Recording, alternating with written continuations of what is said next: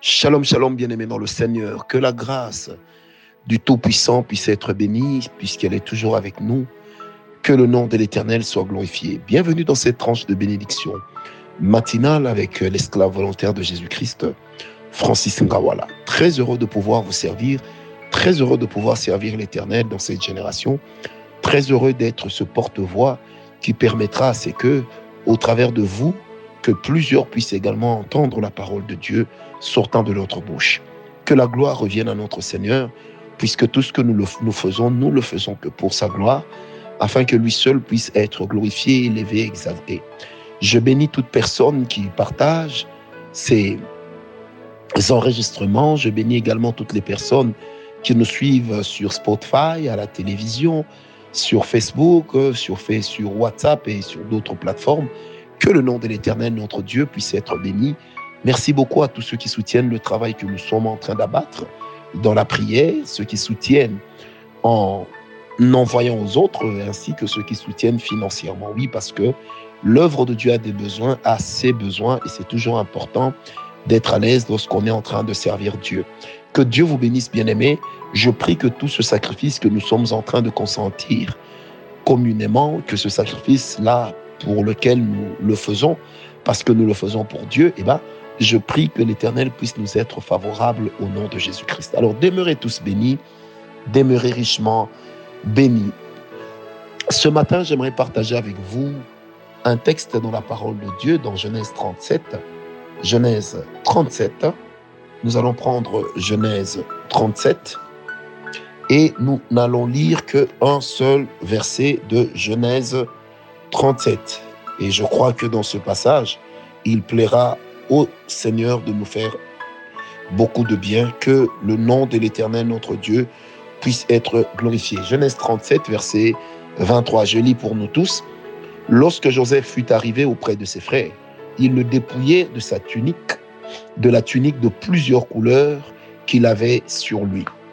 Bien-aimés, ce sont les frères de Joseph qui vont donc former un, formater un coup pour pouvoir atteindre leur frère. Ils vont pouvoir euh, concocter cela en se disant que nous allons lui ôter la vie. Ruben dira non, c'est mieux de le vendre. Alors, pourquoi commence-t-il par lui arracher sa tunique? Et que veut dire une tunique de plusieurs couleurs? Nous avions eu à le dire il y a une ou deux semaines.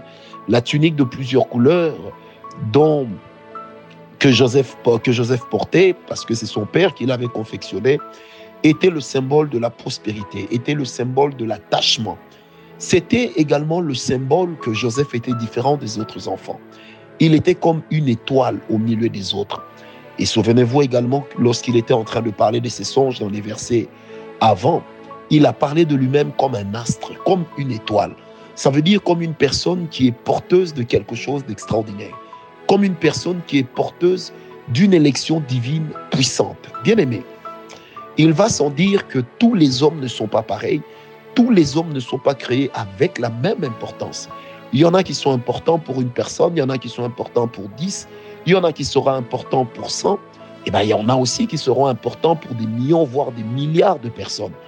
Bien aimés, nous avons tous été, j'ai envie de dire, fabriqués, créés par Dieu, mais il est important de savoir que l'étoile que nous portons, que je qualifie d'être la destinée que l'Éternel a déposée dans notre esprit avant notre naissance et lorsque nous naissons avec, bien aimé, une fois que nous le réalisons, notre comportement et notre vie changent. Mais avant même que nous, nous puissions le réaliser, il arrive que le diable ou ceux qui ont trois yeux, comme on les appelle, puissent voir ce que nous, nous ne voyons pas de nous-mêmes, puissent réaliser ce que nous, nous ne réalisons pas sur nous-mêmes.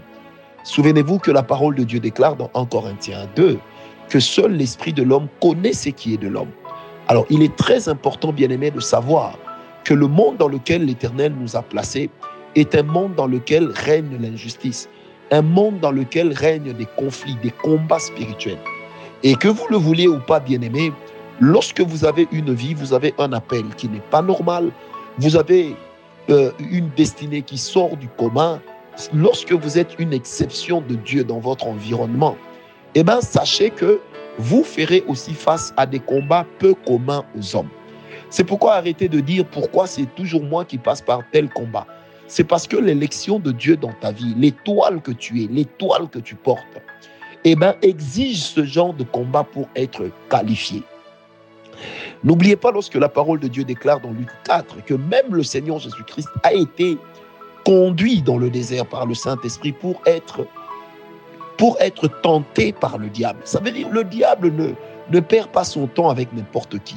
Lorsque tu rencontres le diable sur ton chemin, alors dis-toi que réellement tu es avec Dieu et dis-toi que réellement tu n'es pas rien. Il y a quelque chose d'extraordinaire en toi.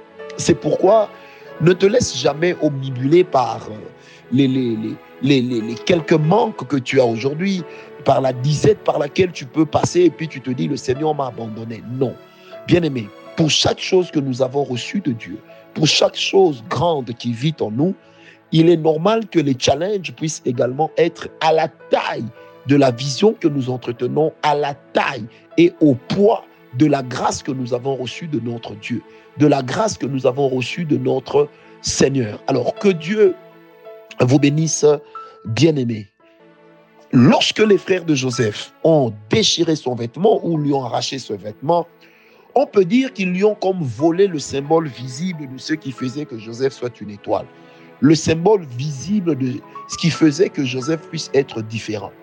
Bien-aimés, vous ferez toujours face dans vos vies à des voleurs d'étoiles, à des voleurs de rêves, à des voleurs de destinée, à des personnes qui vont travailler pour vous empêcher de pouvoir aller de l'avant.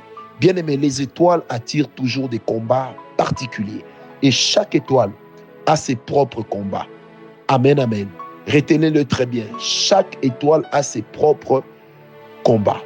Alors, ce que vous êtes peut être convoité. Mais comment savoir que ce que vous êtes est convoité? Comment savoir que ce à quoi vous êtes appelé à devenir est convoité? Le premier élément que j'aimerais donner, nous le tirons de la parole de Dieu avec le personnage de Moïse, le personnage de Jésus-Christ, le personnage de, le personnage de le personnage de Joseph, le personnage de David, le personnage de Benjamin. Eh bien, c'est des personnes avec des naissances compliquées, des personnes qu'on n'attendait plus mais qui arrivent, des personnes qu'on ne voulait pas mais qui débarquent, des personnes dont les grossesses peuvent faire souffrir les mamans, mais pourtant des grossesses qui sont très déterminantes pour la vie du reste de la famille. Comment savoir également que ce que vous êtes est convoité? Bien aimé, ce sont des prières que certaines personnes peuvent faire contre vous, des imprécations alors que vous n'êtes même pas encore né, ou alors vous êtes déjà né, vous-même vous, n'avez encore rien réalisé, mais vous faites l'objet des imprécations, vous faites l'objet des jets de malédiction. Bien aimé, lorsque vous avez ce genre de combat, sachez que vous n'êtes pas comme tout le monde et sachez que quelque part, le diable est déjà en train de, d'envier ce que vous avez. Une autre chose, bien aimé, ce sont les convocations spirituelles et des fois même les tribunaux sataniques de jour comme de nuit.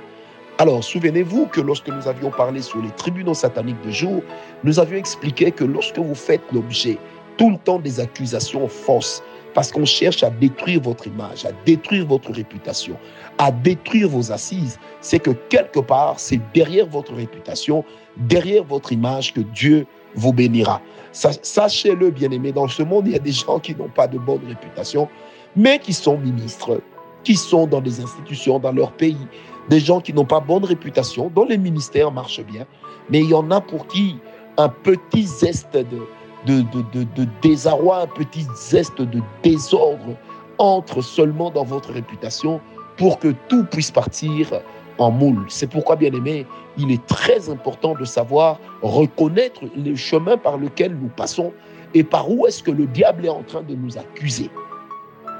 Il est très important, bien aimé, de reconnaître également, des fois lorsque vous dormez, comment est-ce qu'on peut convoquer votre esprit à certains endroits? Puisqu'il y en a qui vivent ce genre de phénomène. Ne dites pas que ça n'existe pas. Il y en a qui vivent cela.